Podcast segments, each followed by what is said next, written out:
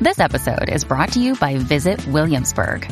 In Williamsburg, Virginia, there's never too much of a good thing. Whether you're a foodie, a golfer, a history buff, a shopaholic, an outdoor enthusiast, or a thrill seeker, you'll find what you came for here and more. So ask yourself, what is it you want? Discover Williamsburg and plan your trip at visitwilliamsburg.com. Going to be talking about the sequel to John Carpenter's vampire trilogy, Vampires Los Muertos, or Vampires Part 2, whatever. Uh, to me, it's pretty much like the same movie like la- last movie, but this time you got Jon Bon Jovi, Jon Bon Jovi, the rock singer. Give it to show my guitar, right, right? Uh, he plays the hunter, and this time you got a cast of characters. I mean, it's not like high class bounty hunter except for one. You got Eddie from Family Family Matters. He's one of the hunters. He got Zoe, the lady who was like Scratcher from the female vampire, who's the lead villain in the movie. Zoe got scratched from the vampire. Pretty much, she has like the link or sensing the vampire that's doing the killing this time. You got a good-looking priest guy. Yeah, he's a good-looking guy. I mean, why not? I'm gonna say it. Good-looking priest guy. You got like a kid joining the team this time.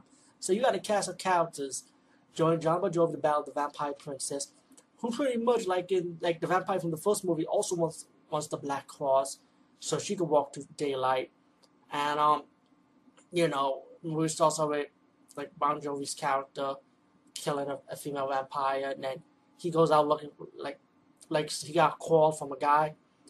I don't maybe that's his agent or something. Like tell him you know he could put he could put up a team of vampire hunters for you to slay this vampire. And he goes every time he looks for a member of that team on the list, they start dying anyway.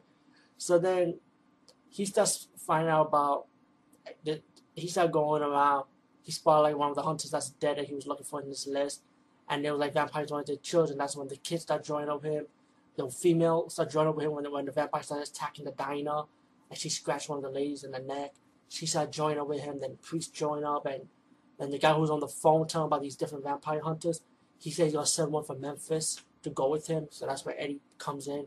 And you know, they go around killing vampires, trying to stop this female vampire and trying to you know trying to defeat her pretty much. It's pretty much like the same movie, like last movie. You just got the females the main villain this time.